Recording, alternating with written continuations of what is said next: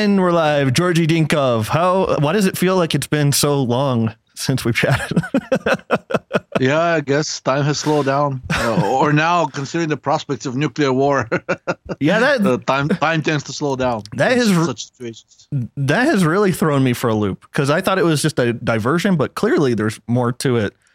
I fully don't understand it. I, so. I just don't think what, what the elite really has left as options. I mean, clearly the the COVID thing is falling apart. They're going to try to pull off that trick probably with the new AIDS. I'm sorry, the new HIV variant that they said they discovered. It's like so much more contagious. And I'm thinking, how are they going to convince the public that this thing that they kept saying can only be, uh, you know, given. Uh, can, you can only catch it by having sex or like blood transfusion or using dirty needles. How is it suddenly going to become a, a health pandemic unless you, you know, come and tell people that it's now airborne or basically you, you can you can get um uh, you can catch it through aerosol or like touching people and things and stuff like that. Um, and it's also the perfect cover for if the vaccines are really causing uh, immunosuppression, chronic immunosuppression. But anyways, uh, it's just way too complicated, and I think they know people are not to buy it, considering that even though the COVID, the SARS-CoV-2 was a legitimate virus, there was a pandemic, right? I mean, not nearly as big as they was as they were trying to claim. Um, if the public, at least half of it, didn't buy even that, which was somewhat legit, right? They're not gonna go for like a you know, super infectious, uh, um, you know, airborne and and um, and basically contact transmissible virus. Um, so the only thing that remains is really a war. Um, I, am hoping that they're not that it's not going to degenerate into World War Three, uh, but I, I, you know, likelihood it will be like basically they'll destroy Ukraine um, and it will be enough of a diversion because it involves the European Union, it involves Russia, it involves the United States. I think basically like this will be a sufficient excuse for the U.S. and uh, EU to say, "Oops, recession, war, blah blah blah. We need to print more." Um, and then give more money to the rich. So, but they're like self-destruct, like uh, they're they're dumping on the narrative. So they're saying the masks don't work. They're saying the they're casting all this doubt on what had happened. And then do you think they're also disparaging the vaccine as well? Have you seen anything that made you think that? I mean, if you look at the mainstream media, uh, at least the stuff that's coming out of the White House, I don't think they're, they're disparaging the masks. I mean, Walensky, the CDC director, and and Psaki, the the speak uh, the the press secretary for the White House, they're actually doubling down on the narrative. And and even DC recently, uh, uh, was it today or yesterday? They said they actually tightened the restrictions uh, in regards to quarantine in schools. Used to be if like uh, if a child tests positive, then basically the the because they sit on tables of three or four people, then all the children on that table will get tested, but but just in case they'll get quarantined for three days, right? Now they're saying if a child in a single class tests positive, the entire class goes into quarantine, test or no test. So it's like it's. Um, I mean, uh, I, I guess I don't really, I don't really know what's going on, but it looks like the central planning of it, trying to push the same narrative on everybody, that has basically been dropped. Uh, and it's been left to local authorities to see what they can get away with.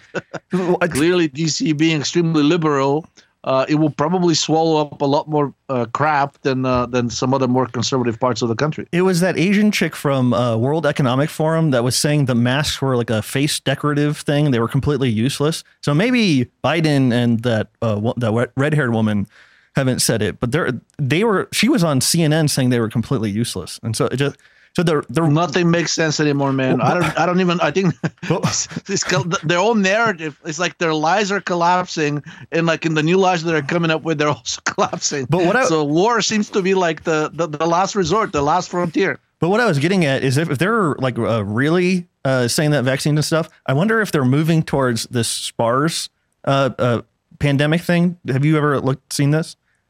What's the SPARS? SPARS is a Johns Hopkins uh, like scenario that a virus broke out and they gave everybody a vaccine that caused vaccine injury.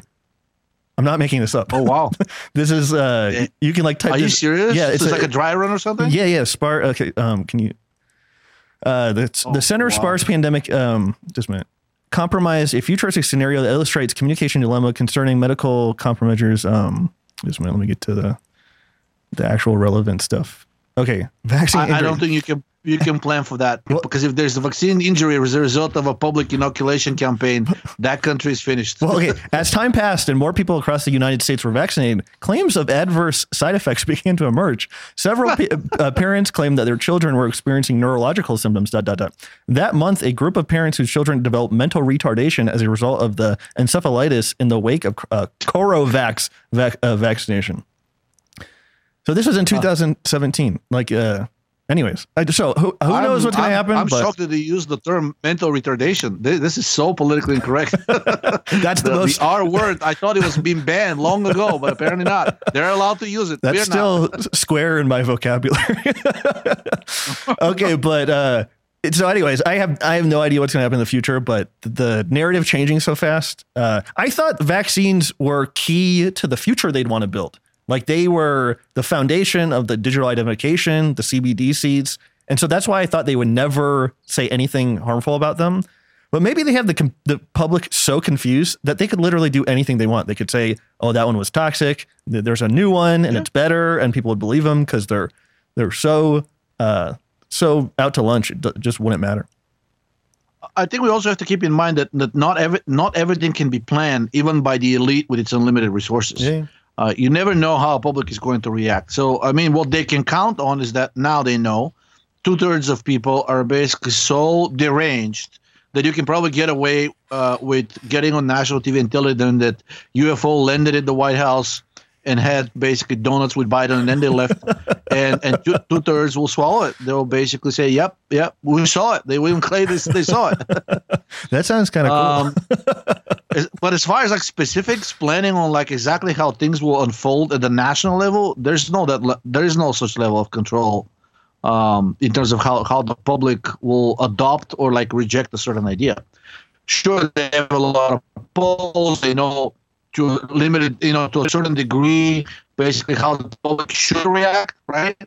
Uh, and I'm sure they do a lot of these. Uh, they they probably monitor sentiments through Facebook because what what good is Facebook for if not for spying on everyone who has an account there, uh, and with their Google Trends. So um, they probably have like a decent idea what the current mood of the public is, but again, past performance doesn't indicate future results. So just because you kind of know how people are feeling right now, um, there's there really is no guarantee uh, if you build a strategy based on that. Because over time, you there's certain correlations, right? People will like go for that, but won't go for something else. Yeah, but it's not it's not a guarantee. Context is different every single time, and that's what the AI model can never take into account unless you trace basically is a nightmare because I spent some time in that industry, and uh, we just there's no there's not enough electrical and computational resources um, in this galaxy to train a, a model that uh, like that to basically be continuously updatable and and simulate truly simulate uh, human consciousness. You just can't do that. Um, anyway, so um, I don't know what's going on, but but the fact that we like six months ago we were talking about if everything else fails, we'll probably go for war. Yeah, right? you, you called it. That? you called Ray, it. He said something like that. You 100 percent called it. I, I specifically remember that episode where you're saying you were saying the war was the most uh, likely thing. Guys, the stream is cutting out a little bit. Um, I, I had it a h- higher bandwidth, uh, but I I turned it down. So I was Georgi was becoming a little bit choppy for me too. So uh, so ho- let's hope that's just. But uh, but now on my end, I'm getting the the video is a little bit blurry, or is that okay? All, I don't care how I see it, as long as people are seeing it in good quality. Yeah, yeah. We're I think we're good now. Um, but oh. yeah. Uh, what else was I going to ask you? Um, Russia stuff, vaccine stuff. Um, shit, I had one other thing I wanted to talk to you about. I can't remember. Um, Okay, we'll just move on then. We launched the nail stuff. The yeah, nail yeah. Care analysis. I want to talk about that. I have one other cultural thing. And what what is okay? What is uh, food shortages and stuff? Are you noticing anything like that where you are? Yeah, there's basically almost no dairy in the local Whole Foods. Several actually of them. Mm-hmm. Um, now I, I'm a great uh, fan of the tiramisu cake. Uh, that one has been gone from Whole Foods, from Giant, from Safeway, from like um, from Shoppers, from Kroger. you name you name a grocery store chain, and basically they're out of tiramisu. and actually, apparently, in terms of cost to the to the to the vendor, it, it's it's actually a fairly high cost item. In other words, the margin isn't that big. So um, you if it's something that's expensive for them to source and or produce, if they're even producing anything anymore, um, that's probably one of the first things that's going to suffer from a supply shortage or gets dropped altogether. Now, of course, uh, all the other cheaper replacement products they're in abundance. Uh, you go to the dairy aisle, like I said, uh, basically used to be an entire wall of about um, you know a length of about 15 to 20 feet, maybe even more. Um, and it was all basically like so they have a separate there's like a separate wall for for regular milk and then there's another wall for yogurt and, and other dairy products uh, like cottage cheese uh, and all of these uh, greek yogurts regular yogurts etc etc now the the now the smaller wall about uh, with regular milk is still there but just the variety and the number of brands have declined drastically so basically whole foods now that wall has only the whole foods brand and maybe Organic Valley, and maybe one more. But I mean, on a on a on, on an average day, like if you flip a coin and you walk into that store, basically the highest likelihood you're going to see the the 365, the Whole Foods brand, and the Organic Valley, and there'll be nothing else. Uh, so we so basically the regular milk went from having maybe 12 different brands, most of them organic, down to two wow. um, on a on a daily basis. And then and then in the in the yogurt aisle, um, most of the time, there is nothing there except the whole yogurt. Everybody's buying the fat-free or the you know lower fat percentage. So whole yogurt you can still find. Uh, so whole plain yogurt is basically is the only thing that that remains on a weekday. You know, basically, if you walk into the store uh, uh several days after they've replenished, in other words, the crowd, the vultures as I call them, they had a chance to like uh, descend and and buy up everything um, then you basically you're looking at maybe two or three brands, all of them plain, all of them whole yogurt, um, and basically, um, uh, yeah, that's pretty much it. If you like vanilla, you like strawberry, like any of these things, th- then now the majority of that six to I'm sorry, uh, 15 to 20 feet long wall with the refrigerator in it uh, has been replaced about 80% of it with basically stuff that looks very much uh, like the, the the products that they that used to be there, but now it's basically it's it's entirely plant based, mostly cashews, coconuts, um, what else? Almond, almond milk, oat milk, oat milk yogurt, almond milk yogurt, all this. And I don't even know how they make it because clearly there's no milk there, right? And it's dairy free yogurt, which to me is a contradiction of terms. uh, I mean, this is the, the word yogurt. It's like saying dairy free cheese. Of course, they have that, right? The vegan yeah. cheese. Um, so little by little, basically, the um, the animal sourced uh, products portion of the store, uh, it's clear it has clearly dwindled by a lot, uh, maybe about eighty percent on average, and whatever remains is not always there.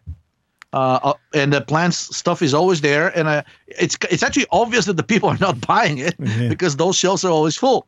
But as they usually say, as perverted as it sounds and perverse, uh, these these companies monitor what you do, and basically the products that you like and you buy, they actually run a shortage on them.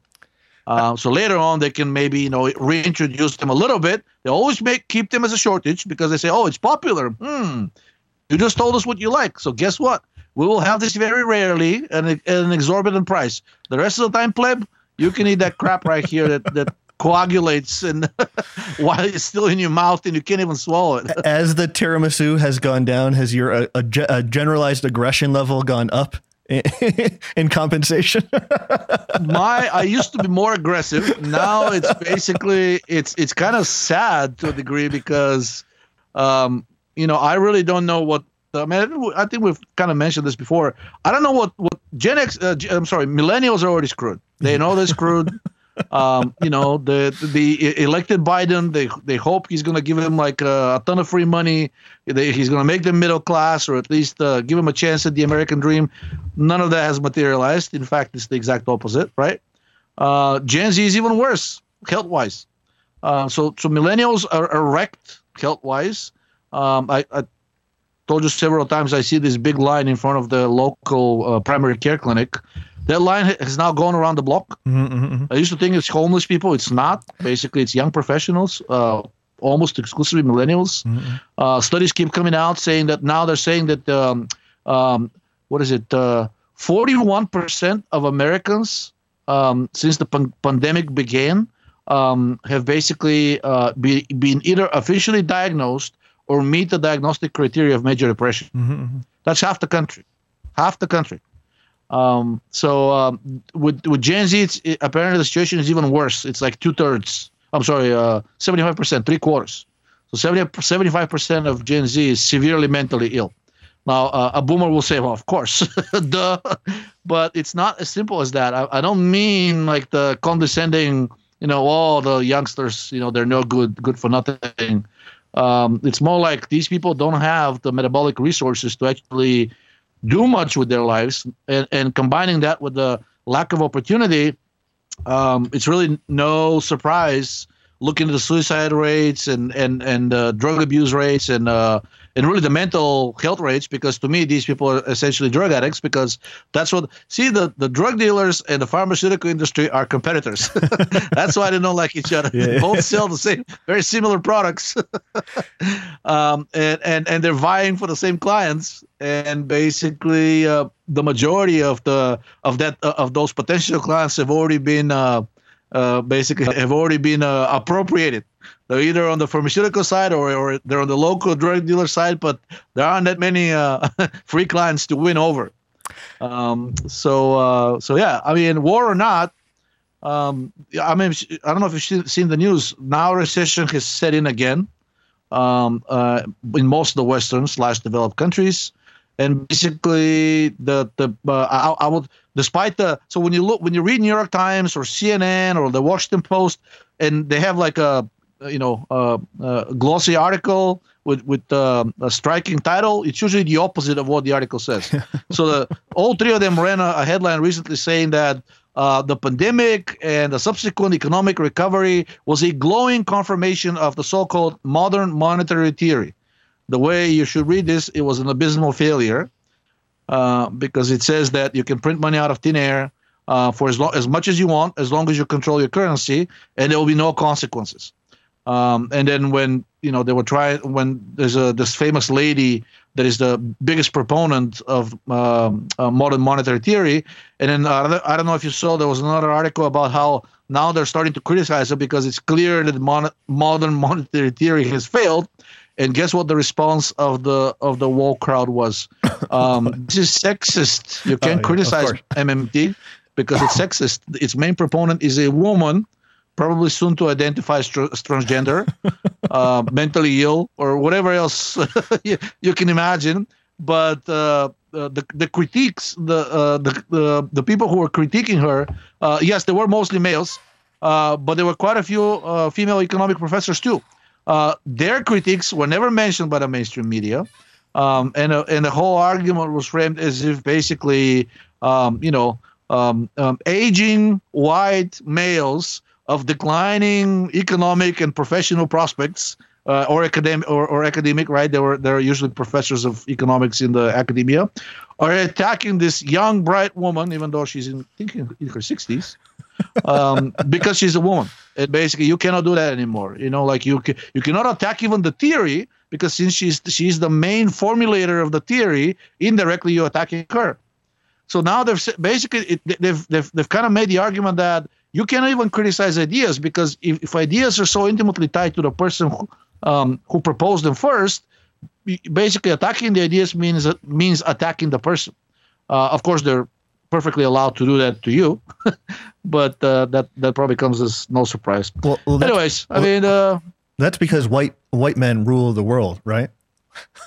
uh, well, uh, white men rule the world, and then basically anytime something happens to the world, minorities, women, and um and and um well, what was the other third ca- whatever category you can come up with that the woke is currently in love with, they're basically shouldering most of the hardship, right? Um, despite the fact that the uh, white males in the United States have the highest suicide rate of any group, uh, close to, to doctors, who, by the way, most of them are white aging males.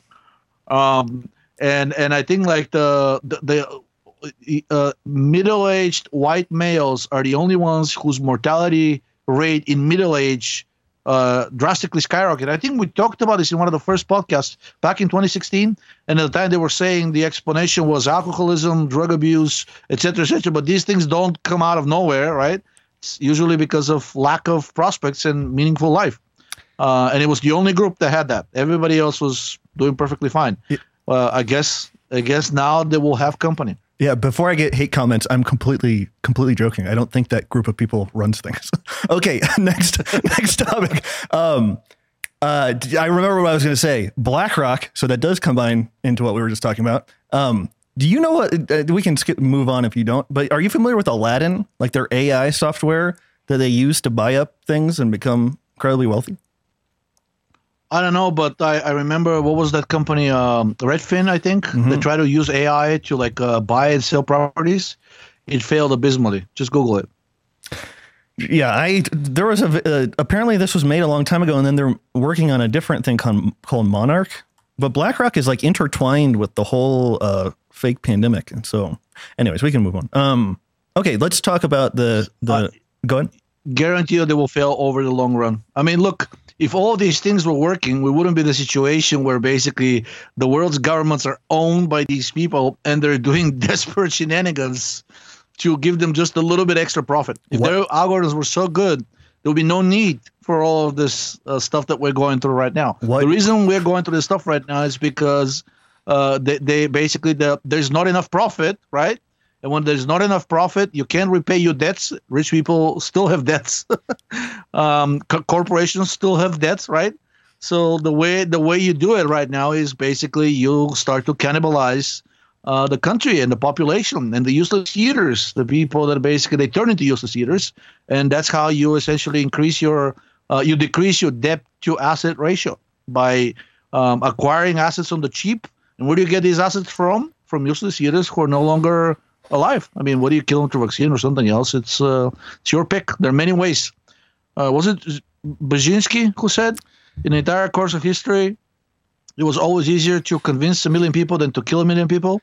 Yeah. And over the last 50 years or so, he said 50 or 100? I don't uh, know. It's being the other way around. I, I had I posted that quote somewhere. It's pretty chilling. Anyways, um, so Larry Fink, another another white male who unfortunately runs the world, but um, Okay, so let's talk about new Idealab service. well, so that is up. Uh, we, we talked about that last time, and then now that is up and running. So, what is that like? Yeah, I mean, uh, it's it says hair and nail, but uh, we prefer the nail, specifically the toenail. Um, and uh, the reason is I have two quotes from from Ray. Basically, uh, nails, especially toenails, because they don't get exposed as much to the elements, so to speak. Um, you know, many people dye their hair. Uh, they wash it with soap and or shampoo and put conditioner on it or pomade or God knows what else on a daily basis, right? And since hair is so thin and fragile and absorbs a lot, uh, basically you can um, um, affect the quantity um, of of whatever the hair has stored because it's actually used to be living tissue and then it became dead cells, uh, mostly composed of keratin. Um, so so toenails are much better because they mimic living tissue much more closely, and we actually kind of confirmed that through several results that we did for both nail and of the same person. Um, I mean, the, if there's a toxicity in a specific, um, uh, let's say, metal like lead or, or aluminum, it tends to be uh, much higher in toenail than it is in hair uh, over the same time periods. Um, so uh, I don't know if that's that's good or bad, but basically it seems to be more sensitive. So the toenail means to be uh, uh, uh, tends to be more sensitive. So if you have a if you have a, a toxicity of some sort, uh, probably the more the more accurate value will be will be in the toenail, or at least the magnitude of the problem um, uh, will be will be more um, you know accurately reflected in in the actual toenail.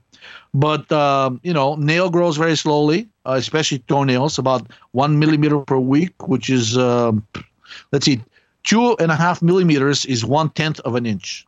So this is one one one uh, twentieth of an inch per week. So that's very slow, right? Not everybody has the patience to wait for I don't know, two uh, you know, month and a half, two months to grow a you know big enough nail to actually send us. Um, and basically, hair grows faster, and most people already have a sufficient amount of hair, uh, and it doesn't have to be scalp hair. So it can be beard, right? It can be pubic hair, it can even be body hair from pretty much any any any uh, place of the body. Um, and uh, it's you know you just take the sample. I have some videos on the website uh, explaining basically how to take a hair sample. For the nail, it's pretty simple. Once the nail grows to about two millimeters, which is a, you know slightly less than a tenth of an inch, you just clip one nail from each of the big toes, right? Put in a Ziploc bag, mail it to us, and then we do the analysis and we send you a PDF report. And that's the step one of, of two steps total. The second one will be uh, basically doing the same analysis but for steroids.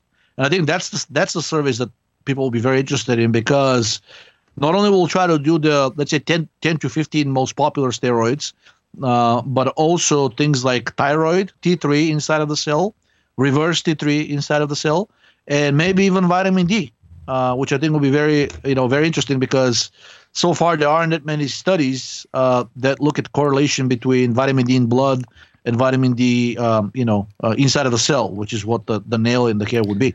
Uh, so some some potential for surprises there too. You know, uh, maybe you know we'll finally be able to the, provide some hard evidence on that uh, vitamin D war that will placate the enemy or maybe even enrage it even more. Who knows?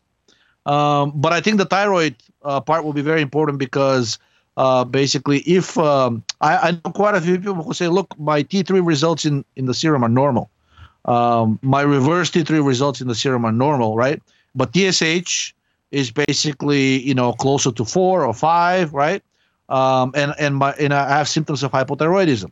But if if my you know T3 total T3 is normal or close to the upper limit, there's no way in hell the doctor is going to prescribe me T3, right? But if we show that the the amount of T3 inside of the cell is actually low, you cannot be hyperthyroid with low thyroid levels in the cell. Uh, same thing with the steroids, right?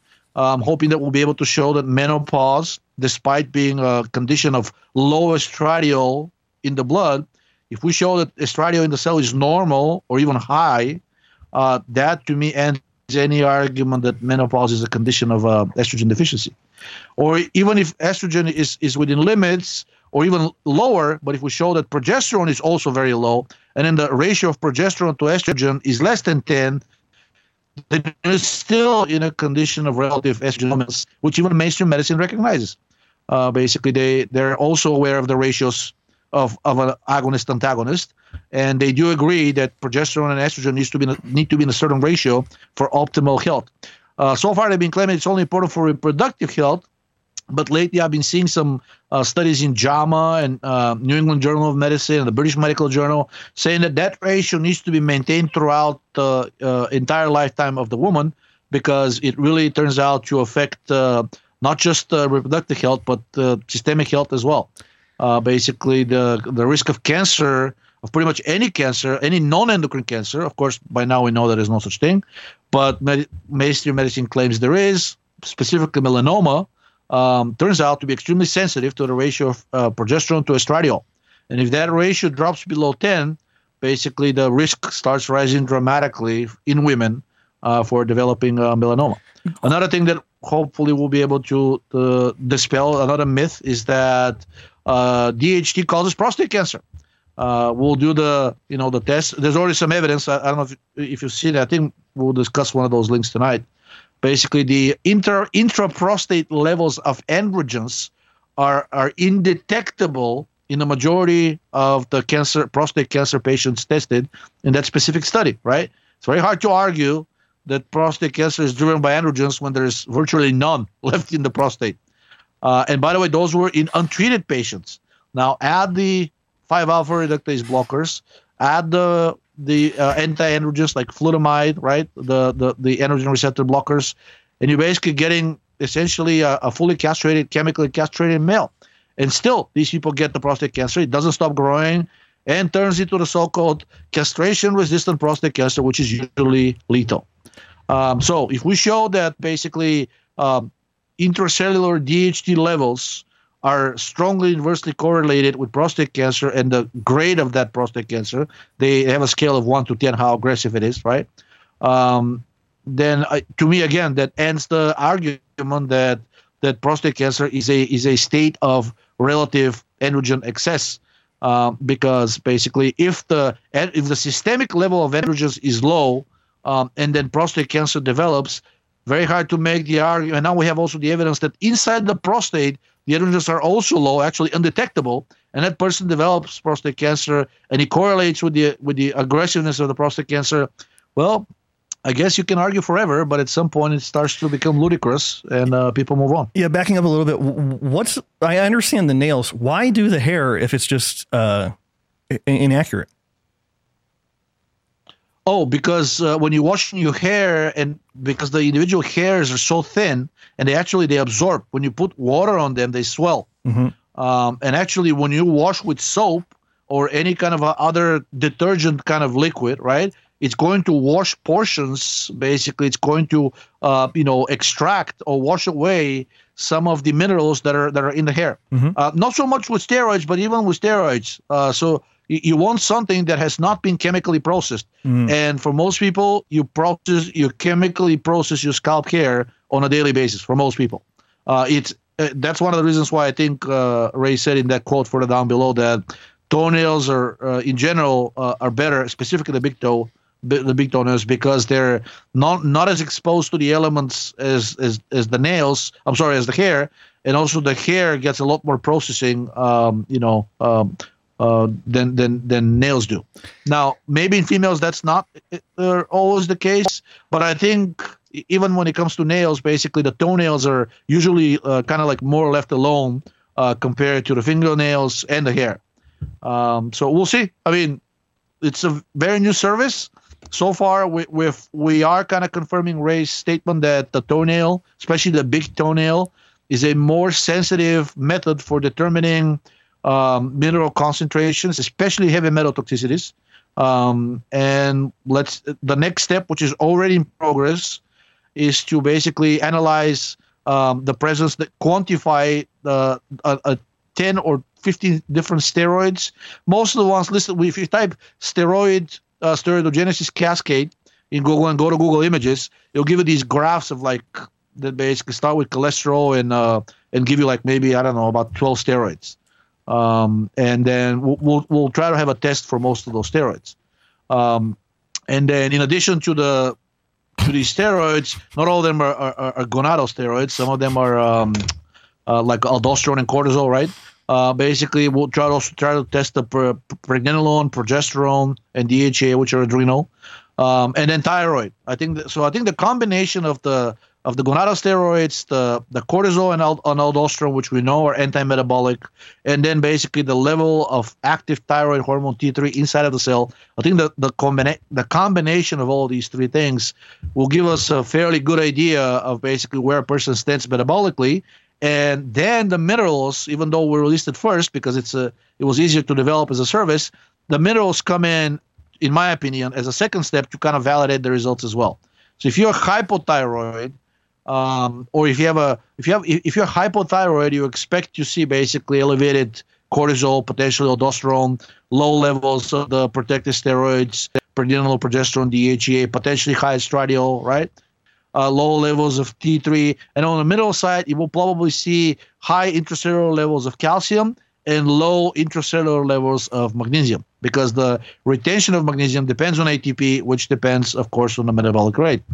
Um, so that's the expectation. We'll see how it goes. But the results we have so far from the mineral analysis uh, kind of tend to confirm this. I mean, the people that uh, whose results came back with really low magnesium, some of them went to the to the doctor and asked for a panel for thyroid and steroids, and things came back dysregulated. Um, I think all of them who had low magnesium came back with with uh, either uh, with basically subclinical hypothyroid. TSH was out of whack. The thyroid hormones were not and that's why I think it would be important to test them inside of the cell as well. But TSH was invariably elevated uh, for in all the people so far that, with low magnesium who did blood tests as well. I'm yet to be convinced that any other tests besides the blood tests are useful, but you can change my mind. I feel Why? like, be, like I, I, I see those tests, and I just seem like they're like the hair tests and stuff. They just seem like completely useless.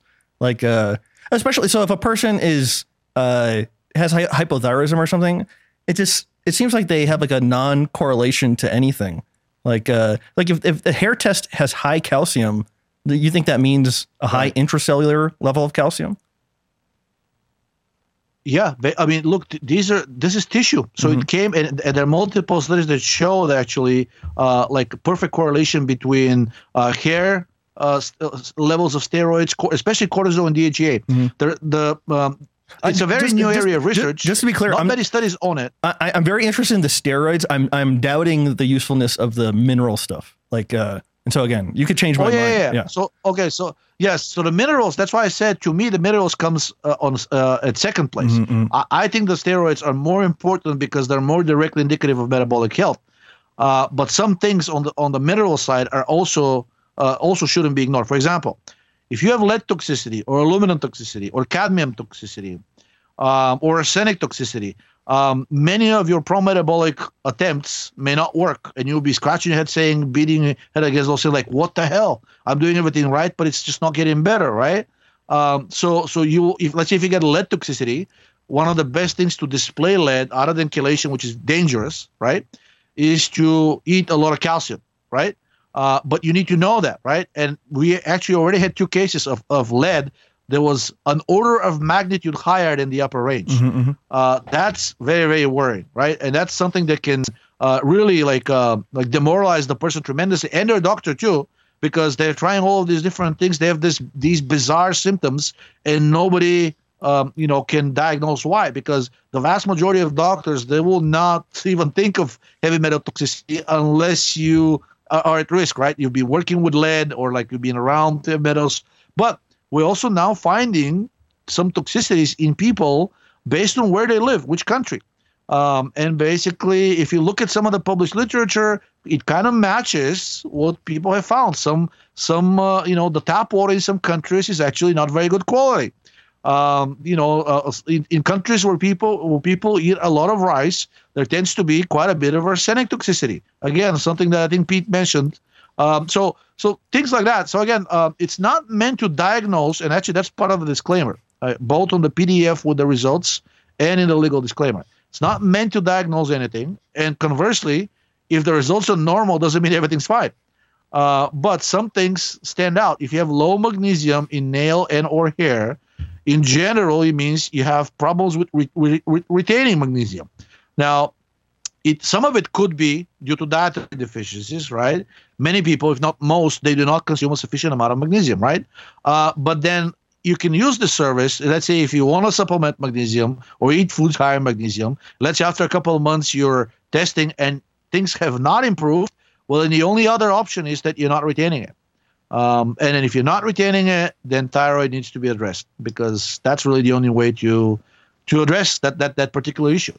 Um, so I agree with Peat that that on its own, unless you have severe toxicity, which I think he said one of his quotes, um, the it, it, I don't believe in the Dr. Wilson metabolic types. I don't believe in the anesthesiology books, which is what another friend of ours said, who loves those results and probably meant mil- uh, made millions recommend, recommending them to people.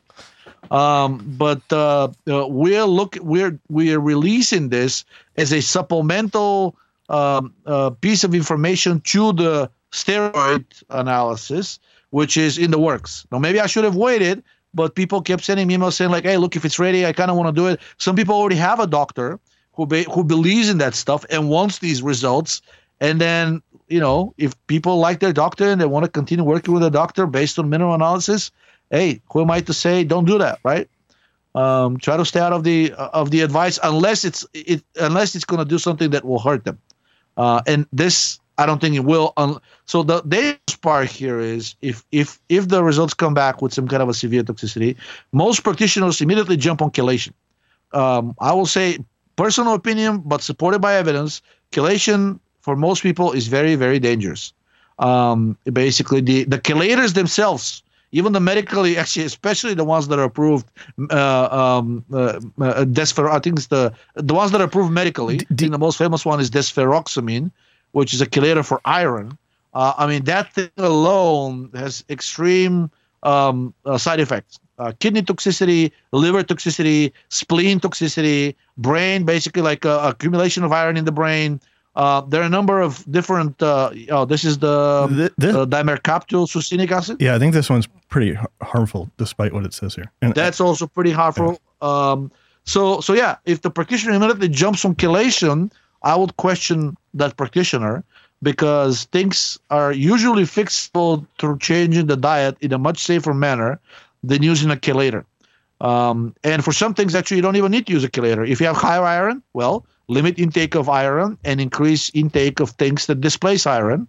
Uh, increase uh, the consumption of zinc and copper, increase consumption of milk, which contains something called lactoferrin, a protein that can directly bind and remove iron. Um, increase consum- uh, take some aspirin, which can actually inhibit the absorption of iron. Um, be mindful of taking iron with vitamin C because they help each other's absorption, things like that. Um, so it's not that difficult. You just have to pay attention and uh, choose the things that are least dangerous most uh, practitioners um, either work with somebody who is selling something that can potentially that is advertised to fix that problem, or they themselves believe that the best way is through immediately jumping on. So it's it's the equivalent of a doctor, basically. They or they may be they may themselves be a doctor, uh, and the current uh, favorite uh, way of practicing medicine is be a drug dealer. Uh, give somebody a bill and send them on their way. Yeah, good stuff. And then last question. So, how if somebody does want this, how do they get it? Uh, well, if they're in the if they're in the Western Hemisphere, mm-hmm. um, which means mostly South and uh, West America, right? They they they they can send me their clippings or their hair sample in a regular letter because it's so the sample is so tiny can actually pass like uh, as, as, as, a, as a regular document. Just wrap it in a piece of paper, put it on an envelope, and, and mail it to us here in the United States. Um, if people are in the Eastern Hemisphere, then then basically I give them an address in Bulgaria, and then mail it directly there. Uh, and then the lab, I mean, it's not really a lab; it's the research group that I have. We've bought some equipment, and they do the analysis, and then uh, they'll give me the PDF, and I'll send it to the uh, final client. I emphasize we do not provide consulting services. Don't send us samples and then say, "Oh my God, things are out of whack. You have to save me." I won't. Um, and in all likelihood, you don't need to be saved because since nail represents the, the past three months, I'm sorry, not the past, but like what what what the average levels were three months ago, right? If you survived another three months and nothing bad happened, chances are the situation is, is not as bad as it looks on the results. Um, but you know, uh, it can be informative. Like I said, we already had several people with really high lead and aluminum levels, and now they're taking measures uh, to basically lower them the dietary way, trying to displace aluminum with magnesium, trying to displace lead by eating a lot of calcium, and it seems to be working, uh, and they're feeling better, right? Uh, that kind of stuff. But most of these things are relatively obvious, and they're published on the forum. There's a lot of threads about this on the forum. Um, and there are a lot of quotes and emails from from uh, from Peat about this as well. Um, so there's nothing for us to analyze. And by the way, we're legally prohibited from doing that because we're the ones doing the the analysis, and none of us is a doctor. Um, so most of the companies that do the HTMA, the hair analysis, right, hair hair mineral trace analysis, they usually have some kind of a locally licensed medical practitioner um, that basically offers their expert advice for a significant amount of money. We don't have that, and we're actively trying to stay away from that. We're trying to keep this at the research level where basically we're developing things that are informative but exactly what kind of measures you take it's up to you um, and and your advisor some people are uh, basically they're signed up for uh, for Peat's uh, consulting service. Some people are using you. Some people are using the practitioners in Australia. There are all kinds of practitioners around the world. Whoever you're working with, keep working with them, um, and you know just use the results as best as you see fit. But we're not providing uh, follow-up services, consulting, dietary, chelation, drugs, etc. Please don't email us with those requests because I will deny them. I might e- email you about that. Just yeah, kidding. Okay, let's, yeah, try. Try. let's move on. Okay, uh, which lactate is a key driver of diabetes, obesity. I like the reductive stress one. Um, what let, you want to talk about lactic acid? It's up to you. I mean, like the which one is that? Uh, uh, my screen is really blurry after you changed oh. the. I don't know if you changed the bandwidth or what. I, I so I see you pointing in articles, but I can't read. Yeah, yeah. You know, it might be. I changed the resolution of my screen to make it bigger, so it, that might be it. So lactate is a key driver. Let's so the first one, yeah, yeah. You want to talk about that? Okay. So that's actually to me was um, I knew it was a contributing factor. Uh, but the fact that basically something that accumulates inside of the cell and it's not even diagnosable on blood tests, that's the other thing. So, so, so they looked at the peripheral adipose tissue of people with diabetes, and they basically noticed that that uh, those adipose tissue cells accumulated a tremendous amount of lactate, while you know the the lactate in the serum was actually on the low side, um, and they also noticed that after the lactate inside of the cell, the intracellular one, reached a certain threshold, then basically the cells started releasing all kinds of inflammatory cytokines, um, mostly the interleukins, right? But also things like uh, TNF alpha, um, nuclear factor kappa B. Um, uh, I think they also started uh, activating the phospholipase A enzyme, um, which basically synthesizes arachidonic acid from linoleic acid. So, which means you're activating, potentially activating the prostaglandin cascade. All in all, the results were that basically um, and, and they acknowledge in the article that that that for uh, even mainstream medicine now thinks that endotoxin is a factor in insulin resistance, but they're saying it cannot explain everything. How come? And what what is the actual mechanism through which endotoxin works? Because if you give animals endotoxin, but you block the endotoxin receptor, inflammation still rises. So something's going on. Uh, endotoxin is doing something indirectly that still triggers the inflammatory cascade. And now they think this something is lactate because endotoxin, I mean, whether it's endotoxin or something else, but it uh, whatever has an anti-metabolic effect blocks the oxidation of glucose. Uh, whatever leads to the accumulation intracellularly of lactate ultimately results in increased peripheral inflama- inflammatory synthesis of inflammatory uh, cytokines.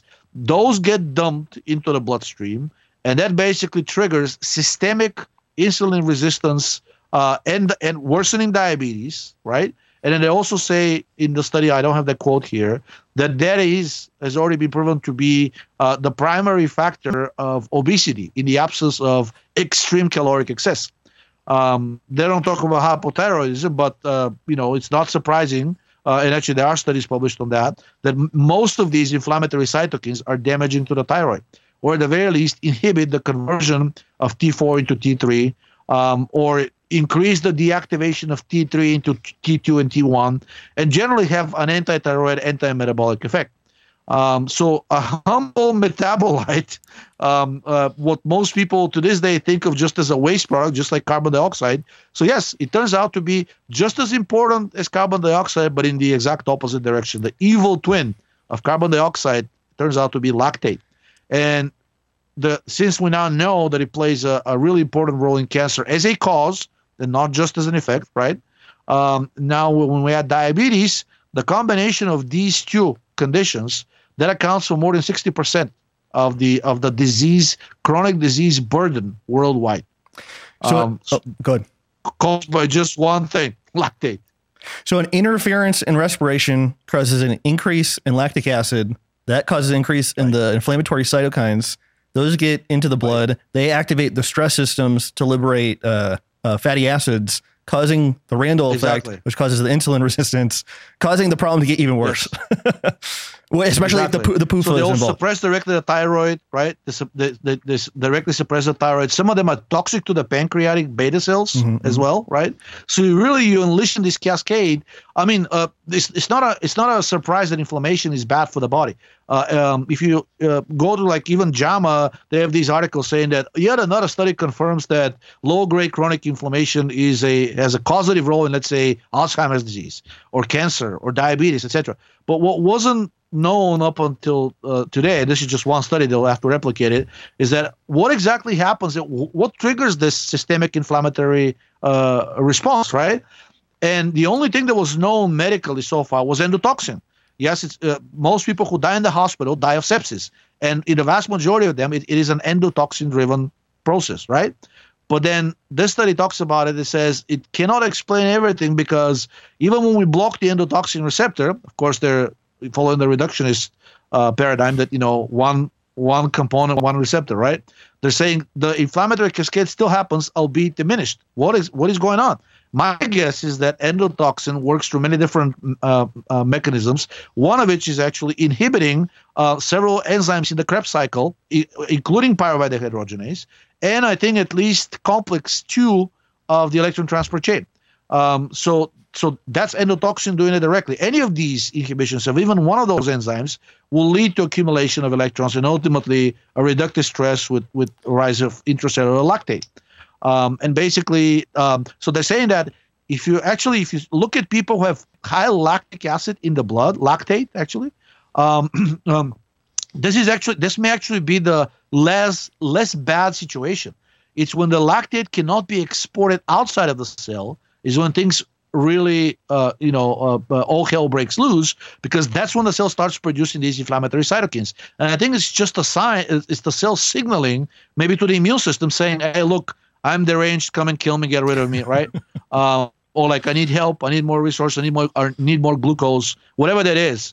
But basically the this study blocked the so-called lactate transporter which takes lactate outside of the cell. So when they block the lactate transporter, lactate build up inside of the cell, and that's when all hell broke loose. Now, lactate outside of the cell in the blood, uh, in the in the in the in the bloodstream, it's also nothing to laugh about. But at least you have a method of disposing of it partially through the Cori cycle in the liver, right? Very energetically expensive, very inefficient, but still, it can it can it can be used for energy. But if it builds up to a certain level in the inside of the cell, uh, it basically causes a pseudo hypoxic state um, and essentially that cell gets that's deranged. Uh, and if sufficient number of them get together, um, very easily you can jump from diabetes to cancer. And I think we talked several times that cancer can be looked at as extreme form of diabetes. Uh, basically, the cells have uh, lost their hope of oxidizing glucose. At least that's they're not getting any glucose from the environment. All they're getting is free fatty acids. So that's what they do: suppress fully the glucose oxidation. And over time, some of them even dismantle like the mitochondrial uh, apparatus for for even uh, processing glucose. Um, was it uh, was it Warburg uh, or St. Uh, Szent-Györgyi who said that?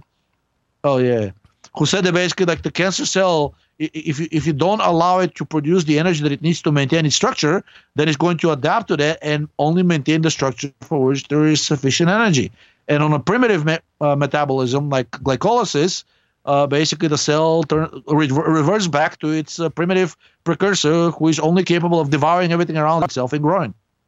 Yeah, so t- I think that leads perfectly into this one. You you mentioned it having to do with the transfer of electrons, but so in my brain, it's like going one level deeper for reductive stress, like talking about lactate on top of those things. And so, but all so all lactate of, is a reductant. Um, and and basically, uh, even though the study doesn't talk about all the reductants, it talks about the ones that Peat has mentioned several times, especially in, in uh, several articles in regards to cancer. Uh, cancer cells have an abundance of these reduced sulfhydryl groups, also known as thiols, uh, NAC, N-acetylcysteine, um, reduced glutathione, uh, regular cysteine, methionine. All of these are basically sulfhydryl containing um, uh, elements that act as they call them antioxidants, but really reductants, right? Um, and the cancer cell, that's what the cancer cell uses to protect itself from both the immune system and from the reactive oxygen species, which the organism sometimes generates in order to fight, uh, to basically get rid of the cancer cell. Uh, and above all, the more reduced the state is, the more resistant it is to apoptosis, because reduction means the cell is in a intracellular basic state. And in order for apoptosis to occur, it needs to become more acidified. Um, so the accumulation of carbon dioxide is actually the primary signal. In other words, rising ratio of carbon dioxide to lactate is the is the cardinal uh, signal for the cell that it is allowed to to uh, commit apoptosis. Otherwise, it it it remains like in the zombie state, still consuming resources, still growing, uh, still basically spurring defective copies of itself. Uh, it basically that's what cancer is. Uh, what, but what this found is that the organism apparently uh, recognizes that these thiols are extremely dangerous and has developed a mechanism uh, to dispose of them. What's that mechanism? Well, there's a special protein which, if the thiols accumulate to a certain to a certain level, uh, the organism starts producing that protein, and that protein tells the mitochondria to ramp up its its basically its respiratory rate. And that's how they basically take these sulfhydryl groups and convert them to the oxidized version, which is the disulfide groups. Um, so the, that's the oxidized glutathione, GSSG. and the, the reused one is the GSH. Um, and basically, the GSH to the GSHG is one of the most widely used redox indicators, right? NAD to the NADH is, is another one. Um, pyruvate to lactate is another one. Uh, acetoacetate to beta hydroxybutyrate is another one, etc., Mhm. etc. Um, but what's the other important thing? So they also found out that the uh, the amount of disulfide groups, in other words, the amount of oxidized um, sulfhydryl groups, is actually crucial uh, for production. First of all, of proper protein folding. In other words, the the higher the higher the ratio of the reduced to the oxidized uh, groups. In other words, the higher the ratio of the thiols to the disulfide groups, the more deranged the protein folding mechanism became. So, in other words, you could, in theory, get yourself in a prion disease simply by being in an extreme reductive state. At least that's how I read it, and that's that's what they say in the study. Uh, just as importantly, apparently, several crucial proteins, uh, such as insulin, their synthesis depends on the uh, provision of sufficient amount of disulfide groups. If they're sulfhydryl, you cannot synthesize insulin. You need to oxidize those groups, right? So suddenly we see that the metabolic rate and the ability to oxidize, to respire properly, to actually have a proper mitochondrial metabolism, also known as oxidative phosphorylation, is crucial not just for producing energy, but directly for maintaining the structure of the organism, right? The protein folding. Uh, that's what we are, mostly co- composed of protein. And also, uh, basically, for uh, disposing of things that the organism thinks of as harmful. Um, in that post, I, I basically linked to another study which I posted on the forum maybe about three or four years ago. That basically the organism can get rid of endocrine disruptors by destroying them through oxidative metabolism. Uh, but uh, unlike here, where basically we have evolved the mechanism to detect to detect high levels of sulfhydryl groups and get rid of them, uh, the endocrine disruptors such as the bisphenol A are synthetic, and we don't have uh, such an evolved mechanism. So basically, if you suspect there's there's a buildup of these endocrine disruptors, right? The best way to get rid of them is to keep metabolism high, which kind of reminds me of the service we just discussed, the hair and nail NAS, because for most of these people that have emailed Peter said, Hey, I have toxicity with X. His response is keeping the metabolic rate high, right? Yeah. and et cetera, et cetera, is usually helpful, right? Uh, but it's it's almost always present. And I, you know, some people be like, "Oh my God, this guy, his metabolic rate, that's all he knows, that's all he repeats." Yeah, but look at these studies coming one by coming out one by one, demonstrating that it's such a fundamental property of the organism of maintaining both the vitality and the structure of the organism. Without that, nothing really works. I'm glad you brought that up. I, that was actually a question. I know he's talked about it before, but I, it was a question I wrote down for the next time he's on because, uh, yeah, like didn't he mention the reduced version of like mercury is way more harmful than the the oxidized version or something? And Yep. if you had the oxidized version, it just would do nothing basically. And so that that completely, like you said, the chelation stuff is extremely dangerous and it's so prevalent in the health sphere. And so having a different spin on it that's not going to hurt the person is, I think, pretty valuable. And I think the same thing for iron. I think the ferrous form of iron is the reduced version, and he said several times that that's much more dangerous. But that's what's being put in the as as a fortifier in most of the foods. Wait, wait, I don't have to give Um, blood 45 times to get rid of the iron. uh, keep, going. I interrupted you with this silly joke. No, no, you didn't. You didn't. Uh, but I mean, I, I, it's a great article. It, it, uh, well, actually, the first one, the first all, that I actually see recognizing re, quote unquote reductive stress, because you talk to any doctor, they'll always their worry is, or any practitioner, or any guru or dietitian, the, the worry always is, oh, oxidative stress. Let me pump you full of antioxidants because that's the that's the problem. It's actually it looks like it's reductive stress that's causing the oxidative stress. Remember that post that I had maybe last year that said that basically showed that it's the interference of uh, of the electron flow through the electron transport chain complex that basically leads to this buildup of electrons and allows them to basically combine with a molecular oxygen and create the superoxide anion or the hydroxyl groups, et cetera, et cetera. And basically, uh, so it's like basically when m- mitochondrial metabolism is not working properly, that's when you get reductive, uh, sorry, oxidative stress. Well, uh, when you have a buildup of these reductive, uh, the sulfhydryl groups, they themselves are suppressive of many enzymes.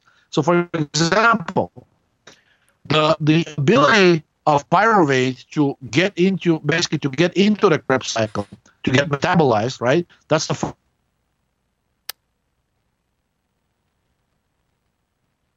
right, um, and has to enter the Krebs cycle. Well, the function of pyruvate dehydrogenase is driven, it's actually cardinally determined by the redox state. Um, usually measured by NAD to the NADH, but it's really an indication. So if you have excessive thiol groups, and, and in other words, if the ratio of the thiol to the disulfide is high, the organism will be in a reductive state. In a reductive state, pyruvate dehydrogenase will not work. So again, electrons will build up, right? And if it happens at the pyruvate dehydrogenase level, basically pyruvate will become the oxidant and will generate lactate. And now we're back to lactate, which was the previous article, right? Causing diabetes, inflammation, obesity, cancer, etc., etc., etc.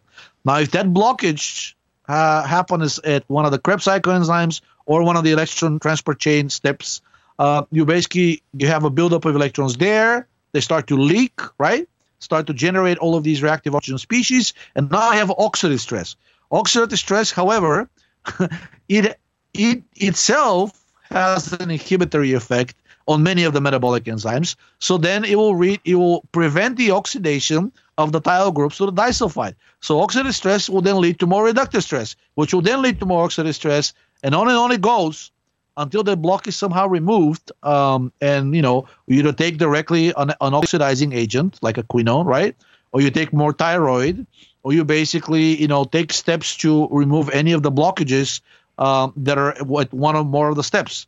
Uh, you may be missing a cofactor. Pyruvate dehydrogenase is magnesium and vitamin B1 as cofactors, right? You can try several things, but but usually usually it's it's the decline of the metabolic rate that's the problem, and usually driven by uh, insufficient production of the active uh, hormone, thyroid hormone T3. Well said. Last question about this: Aren't the, the are like in the, the surface of the cell or something? Ray, Ray, was always talking about them being in some specific place, but I can't remember what he's talking about. Yeah, they're sticking out of the cell. Oh, okay. Uh, well, well it, it, depends. I mean, basically, like uh, uh, if it's, um, I have to say, I think the GSH, the glutathione, is a cytosol, is inside of the cytosol. Mm-hmm. Uh, but some some of the amino acids that are the cell uses, uh, such as cysteine and methionine, until the way their position is with their sulfhydryl groups basically pointing outwards. Mm-hmm. Great stuff. Very interesting. We're really well said. I think you wrapped up the whole thing. We could just stop now. Excellent. So okay. okay. See you guys later. Okay. That was really good. Okay. Let's do a little break here. Um, so we talked about Idea Labs and we will talk about that again. Yeah. I do coaching on patreon.com slash Danny I sincerely apologize to everybody that's been emailing me. I'm like six days behind on my email. It's really been outrageous uh, recently, but uh, I appreciate it. Um, and then subscribe to t.me slash Danny Roddy to follow this show or dannyroddy.substack.com. And I did you hear that Telegram was censoring channels? I read a little bit. Um, that really yeah. worried me. So probably days are probably numbered. Did I uh, warn you? Yeah, no, no. I, I never? I never thought it was like bulletproof or anything, but I was just. It just sucks because it's a nice there, platform. There's just no way a, a, centrally controlled service will ever be safe. Uh, it can be compromised. You know, no basically, it, it, doesn't matter. Where, well, unless it's hosted in Russia or North Korea or I don't know, one of the known free countries. Um, you know, uh, it's it's hosted I think in Dubai, right? Well, and Microsoft I think bought a stake in it. Well, so these two things should tell enough.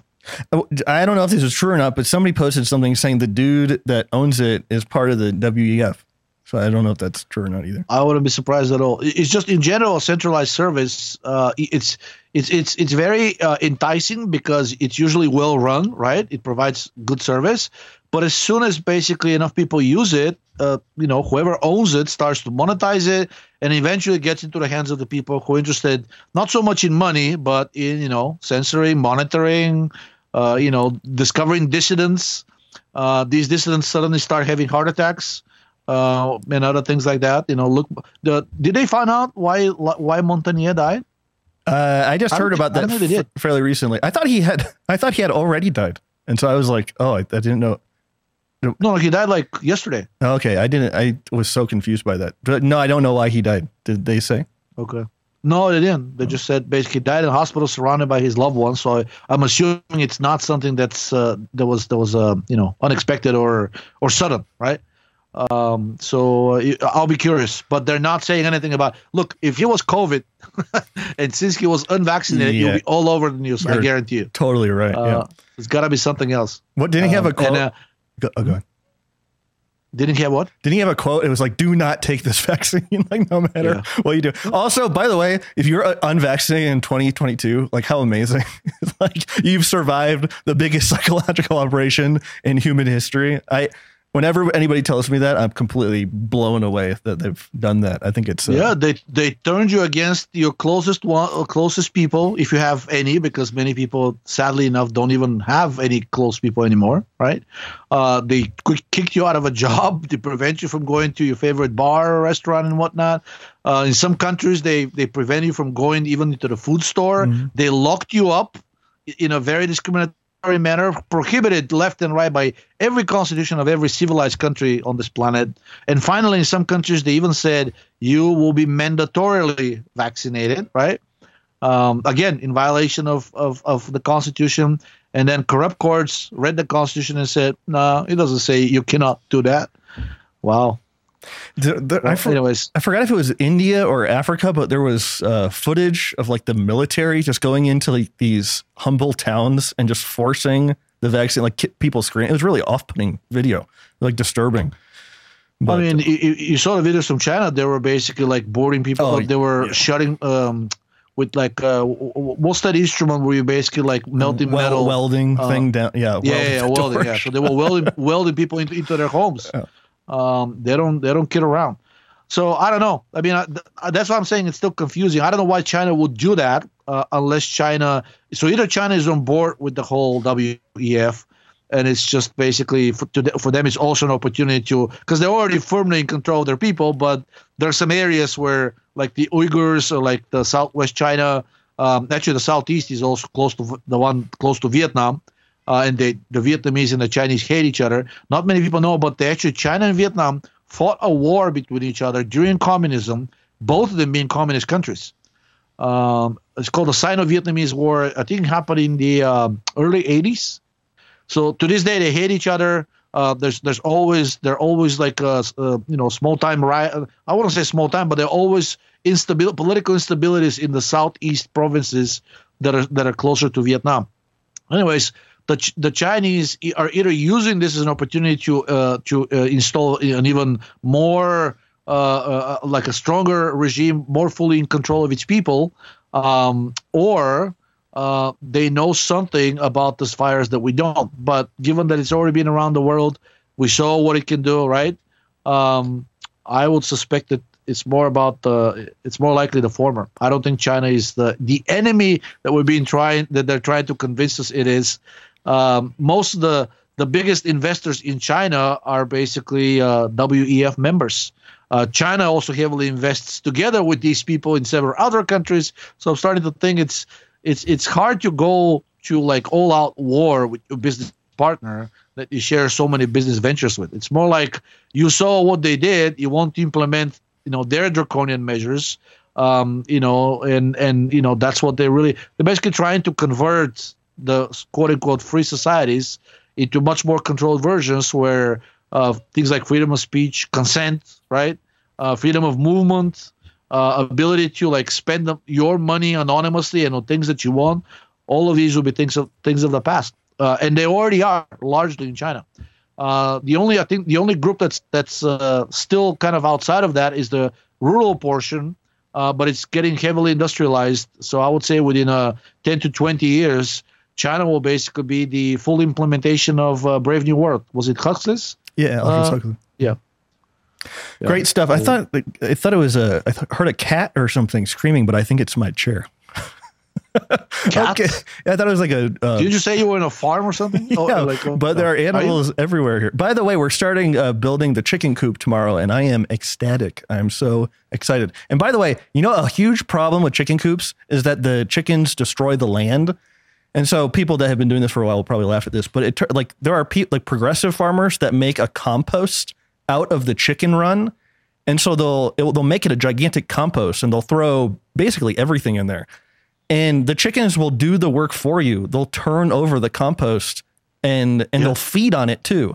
It's it's like Yeah, because they dig and they're looking for worms yeah, inside. yeah, and then the but the bacteria and all the gr- the growing from the compost will feed them, and of course you could supplement that with oats and or masa harina or something. But I I that's like a that's a problem the landlord and I were like talking about frequently of how to avoid that, and I had no idea that people compost in the actual chicken coop. So I wouldn't uh, feed them grain. Um, you know, one of the cheapest things you can do if you can find powdered gelatin, uh, you, you mix it with like cal- some kind of a cheap calcium form, like calcium carbonate, right? You give them lots of calcium to form the, the eggshell.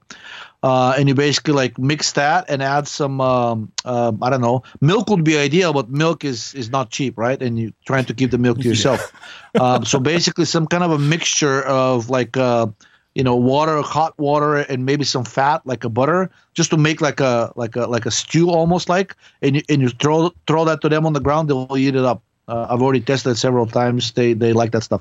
It's mostly because of the fat. They smell the fat and they like that and they will gobble up anything that that has that fat attached to it but the calcium and the gelatin uh, really are, are really helpful to the chickens they keep them healthy uh, they keep the eggs healthy and for some reason increasing gelatin intake in chickens makes them actually produce eggs more often so i don't know if you're if you want like higher egg output but that's one way to get it yeah, yeah, well, of course. But so so I didn't think of that. Like so gelatin hydrolysate and then mixed with butter.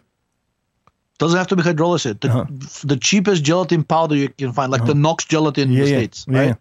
Uh, so you take that basically, and um, all you need is I don't know, ten grams of that mixture. Uh, let's say half a cup per chicken per day. Mhm, mhm. Um, so think how much, think how many chickens you have, and basically, if you make a bucket, should be enough to feed I don't know up to fifty chickens maybe. I, think, Um, I think we're just gonna have. in, o- in over several days. I think we're just gonna have yeah. four of them. So you mix. Say it again. we're just gonna have like four or so. Oh, so four? Not many. Yeah. Oh my God! Yes, if you make a bucket, it's gonna last a month.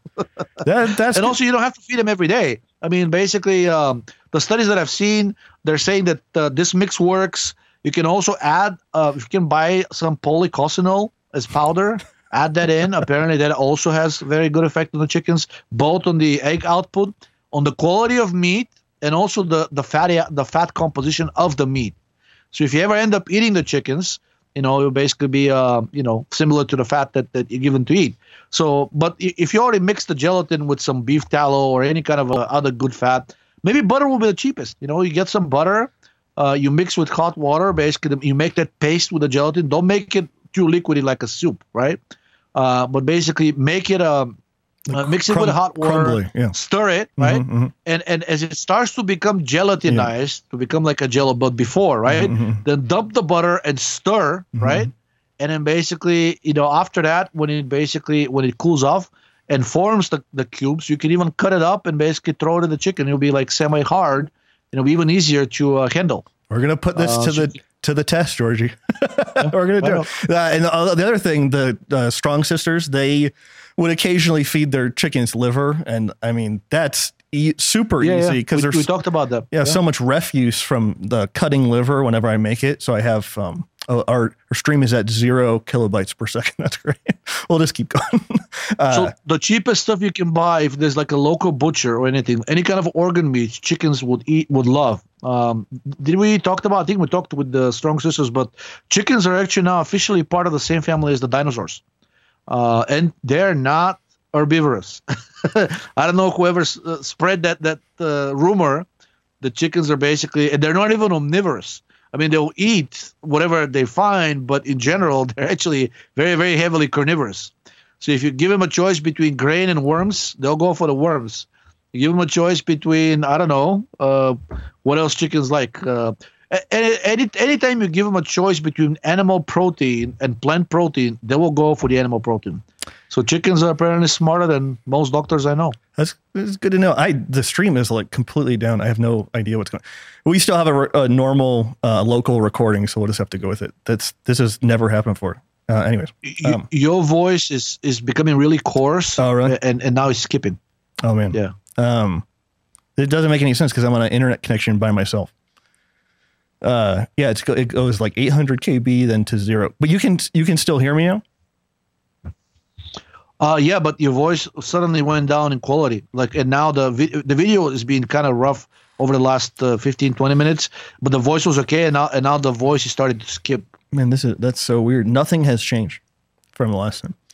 And now, like the picture of you has completely become like a like a I don't know. Uh, it, it's like somebody spread you spread your face on a wall, so you're basically all over the screen. Should I uh, pause, turn on my uh, VPN, and then call you back? This this is like unprecedented. Why don't I turn on the intro and we'll tr- and I'll call you back or something. And we're back. Okay, uh, so we don't have an audience anymore. We're just uh, let's do like two more articles and we'll just call it a day because we I, I thought all the content so far it was very good. okay, so um, uh, apologize. We've only covered two of them, man. Yeah, but the two you wrapped up the whole package, and so that was very good. And we've been talking about other stuff. Okay, so let's. um How about well, what, wh- which of these do you have an affinity for? Oh, Um, not a male hormone. I think that was a pretty good one because it, again, it's well, one of the first times I'm seeing, just like the article on reductive stress, one of the first times I'm seeing an actual doctor and a researcher saying uh, we've been wrong. We need to change our attitudes. Um, he he didn't talk about estrogen, right? Uh, but he did talk about testosterone, and in this case, they basically found out that testosterone is in strongly inversely correlated with cardiovascular disease in women. Um, and he's saying basically their hypothesis is that one of the risk factors for developing cardiovascular disease in menopausal women is the drastic decline in androgens uh, that, that, that they're seeing with advancing age. And since in women, most of the testosterone uh, after menopause is synthesized from DHEA, basically by by association, those findings apply to DH as well. But they actually did test DHEA as well, and it was even more strongly inversely correlated with cardiovascular disease. So, anyways, his direct quote is that you know we've been wrong, and we need to stop thinking of testosterone in terms of being a male hormone. Uh, it's equally important for both men and women. Oh, and the other important thing is now that you're scrolling and reminding me, estrogen was actually not correlated uh, with risk of cardiovascular disease, which directly contradicts probably at least 10,000 studies published in JAMA, New England Journal of Medicine, the and all the other. It's the con- propaganda machines. It's the consensus, though, Georgi, that estrogen is good for the heart. I know, yeah, I know the consensus. And also, I don't, uh, who the hell am I? I'm just, you know, an online store owner. Like, how dare I, I criticize? And by the way, it's probably racist and misogynist of that I'm even bringing up Yes, this topic. yes. definitely. Right. Uh, but anyways, the, the study found that that uh, low estrogen was not. I mean, estrogen itself was not a factor, a protective factor um, in cardiovascular disease in women. And you know, there's the quote that says, "We need to stop thinking about testosterone as a male hormone that is bad for women." Um, and I don't know that, that there's necessarily thinking that it's bad for women, but there's definitely thinking among doctors that it is a male hormone. And in general that that you know things that are androgenic are really bad for women. Uh, we know the infamous the other infamous theory that uh, dihydrotestosterone causes polycystic ovarian syndrome. But if you look at the actual studies they actually now they've expanded their blame game. It's not just dht dhea testosterone androstenedione uh, even progesterone is actually now being being blamed but guess what the studies that show um, progestin driven uh, um, polycystic ovarian syndrome, in, every single time is with a synthetic progestin. And as we've discussed several times, many of those are actually estrogen agonists. They're actually estrogenic. Um, and they have other, um, you know, um, unpleasant effects as well. Some of them are um, uh, activators of the uh, mineralocorticoid receptor, and that's a very well-known pathway to polycystic ovarian syndrome. One of the uh, one of the reasons why things like spironolactone was uh, was it paradoxically or mysteriously found to actually reverse um, this disorder in women, but of course it will never be approved because it's out of patent, and big pharma cannot make money on it. Uh, so, anyways, that's I thought it was a, uh, it was a good thing to see that uh, even hardcore doctors in their mid sixties, I think, is this guy, um, are capable of learning something new and changing their attitude after their entire career. They've been taught and practiced that way that testosterone is a male hormone, and conversely, estrogen is a female hormone. Now, I haven't seen that many studies that are started that are calling for the opposite. We need to stop thinking of estrogen as a female hormone. So far, the only such doctor is Dr. Peat. Um, but you know, I still have my hopes, um, unless you get wiped out by worldwide nuclear war before that. That's a possibility. The, the, so yeah. I see this as good, but I also see it as a possibility a possibility for HRT uh, wacky doctors to prescribe uh, lots of testosterone to women, which I've seen multiple times. So it is a little bit uh, worrying yeah. because I, I think that's become a re, not uh, a trend that I've seen more of recently. Well, and they actually they have precedent to base it on. Back in the 40s and 50s, when testosterone was first isolated, it was used in high dosages to actually cure terminal breast cancer in women, um, the the one that's estrogen receptor positive. And subsequently, because they also found that DHT works even better, but it's much more androgenic. A lot of women were growing beards. Their husbands were not thrilled um, then they basically decided to synthesize the synthetic derivative, and that's how Proviron and drostanolone came about. They're they're uh, respectively two alpha DHT and one uh, two alpha methyl DHT and one alpha methyl DHT. But anyways, the there's a lot of precedent in giving even high doses of androgens to women. Um, and you know, as soon as big pharma or somebody else sees profit in that, they will immediately say, "Oh yes, we used to do that. It used to work really well." And now that we are trying to forget the results of the Women Health Initiative study, uh, namely that estrogen is bad, uh, we're going to say, "Oh, testosterone is good for women." And guess what? Testosterone can convert into estrogen. Maybe we can kill two birds with one stone and just pump women full of testosterone and hope we get the best of both worlds. And guess what? If they get any benefit out of it, they're not going to ascribe it to testosterone. They'll say it's it's estrogen because yeah. it aromatizes into it, right? Uh, if you remember the prostate cancer studies that were injected testosterone directly into the prostates, terminal people, mm-hmm, and they mm-hmm. recovered. Mm-hmm, mm-hmm, the the the people behind those studies had the nerve to say, well, I don't know the nerve, or maybe like a very shrewd way of protecting their career. Uh, they basically, in both of those case studies, they said um, uh, we still believe in the androgen hypothesis of prostate cancer. The likely benefit of testosterone in these patients is through its conversion into estrogen.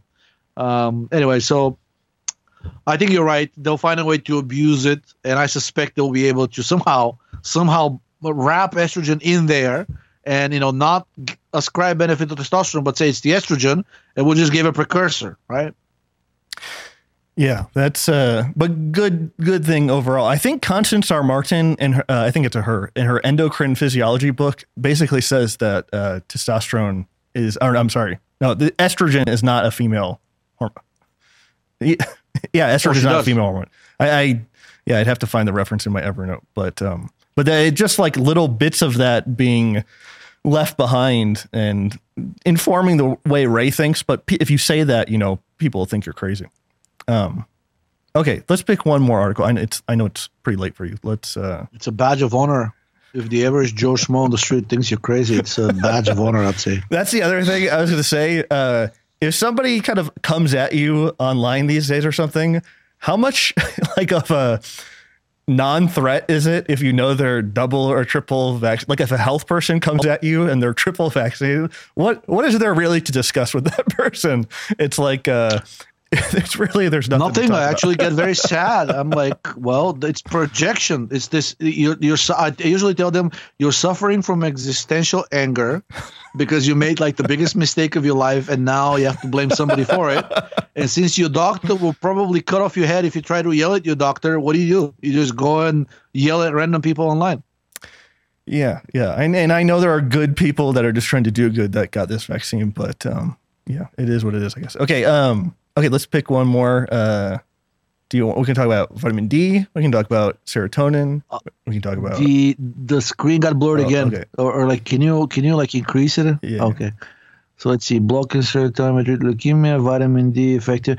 Well, I think the vitamin D effective in humans for preventing autoimmune disease because I I, I think I emailed you that one, right? Maybe. Uh, this is actually the the first double-blind randomized placebo-controlled trial in humans uh, with vitamin D. And by the way, also with omega 3. Mm-hmm. And guess what happened? Omega 3 was useless.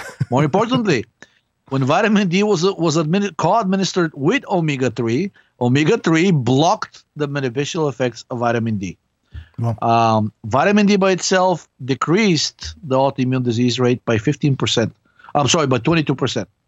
Um, but they administered a puny dosage. I think it was like 2,000 international units daily. Mm-hmm. You don't do that. I mean, basically, uh, if these people, most of these people that are that, they that they took had basically pretty low levels of vitamin D. So so if you want to bring them into the middle of the normal range, I think the typical procedure is 50,000 units once weekly, right? Uh, that comes down to what slightly over 7,000 units per day. Mm-hmm. So I don't know if this was a deliberately handicapped study. I think it was, and it still got a pretty surprisingly good result. So if 2,000 units can decrease the autoimmune disease rate by 22%, simplistically, I would venture a guess that a dose of about 8,000 or like let's say 10,000 it probably reduce that that risk to zero. Great stuff. Uh, unless you really want to talk about another one, um, but I'm I, we've been for streaming for about an hour and a half. Uh, so actually, yeah, let's, let's do one more. actually, let's just end it. Oh. yeah. oh, just, okay. Yeah. Good, good point. yeah. Okay. Um, okay, guys. Sorry for the technical issues. I have literally no clue what went wrong. There's nothing different about this setup versus last week, and so it must have been a, a, a throttling thing or something. And so my VPN doesn't work right now, so I don't know what to do about it. So uh, we'll, try to fix that for next time. And thank goodness uh, this wasn't like a Ray thing, because that, that'd be embarrassing. Um, but okay, Georgi, uh, wh- where can everybody find your work on the internet? Uh, well, you already loaded some of the. Well, actually, you didn't load some of the articles. Uh, well, you did the blog, right? haidut.me. That's the blog, and that that feeds into Twitter. Twitter.com slash Heydude, right? Uh-huh. And then I also post on the forum uh, the, the people who've been visiting the forum, they already know me. They're also haidut, right? So uh, uh, that's I, that's pretty much all the places where I, where I post uh, the articles and the blog posts. So haidut, um, haidut. Then, you know, I also. F- f- Sorry, go ahead. What, what you said about haidut? I, I was going to hate, haidut.me for the website, uh, twitter.com slash haidut. And you post on the Ray Peat forum right. and, and, and idealabsdc.com. Under the alias haidut. Yeah, and DLFDC.com is the is the company that boutique supplement company as you call it. Uh, and now we're basically like synthesizing some other interesting chemicals. But anyways, that's the website. Um, and also the service, the nail health, the nail and hair analysis for minerals is there, listed there on the idealabsdc.com website. And when we're ready with the steroid analysis, I'll announce it on the forum, my blog, and Twitter, and it will also be available uh, to buy from that from that same website as well. Um, so that's that's pretty much it about me. Awesome. Uh, t.me slash Danny Roddy, uh, patreon.com slash Danny Roddy. Uh, and guys, uh, sorry for the problems. We'll, we'll, we'll overcome them. And Georgi, thank you so much. Appreciate you bearing with me. And guys, have a great weekend. We'll talk to you soon and take care. Peace out.